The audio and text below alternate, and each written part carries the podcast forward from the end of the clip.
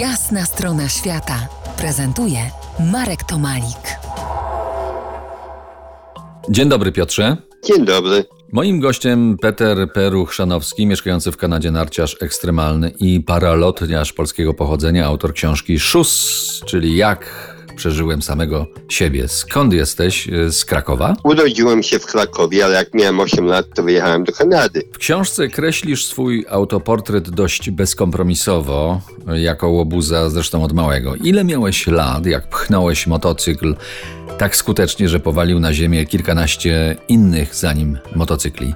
No, gdzieś tam 4-5 lat miałem chyba wtedy. Byłeś zatem rozrabiaką, a tacy ludzie szukają akceptacji, a oszustwa, podrabianie dokumentów, legitymacji prasowych, karnetów narciarskich, o których piszesz w książce, to też wszystko było dla hecy? E, to było, aby przeżyć i jeździć na nartach ponad 100 dni rocznie bez pracowania dla jakiejś korporacji. No tak, no byłeś oportunistą, także religijnym. Pamiętasz tę linię, której nie przekroczyłeś, choć byłeś do tego zmuszany? Opowiedz, co to, co to za linia i jakie ona miała znaczenie? To był obóz e, dla dzieci w Brazylii i chodziłem do szkoły takiej dyplomatów e, w Brazylia City i brali dzieciaki, aby uczestniczyć w takim obozie e, letnim. E, Miało być pływanie, sporty, pięknym miejscu. No więc też się zapisałem na ten obóz i tam pojechaliśmy, ale okazało się, że to był jakiś obóz religijny, nie wiem, jakiś Jehowa z baptyści, coś takiego pokręconego.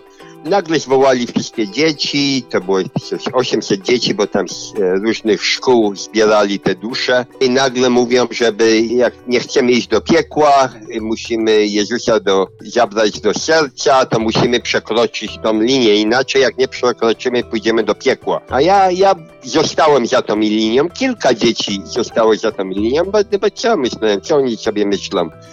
I wtedy takie kaczyki do mnie podeszły i mówiłem na Piotrek, dlaczego nie przekraczasz tą linię? Przecież pójdziesz do piekła, diabeł ci każe zostać za tą linią. A ja powiedziałem, nie, ja nie przekraczam.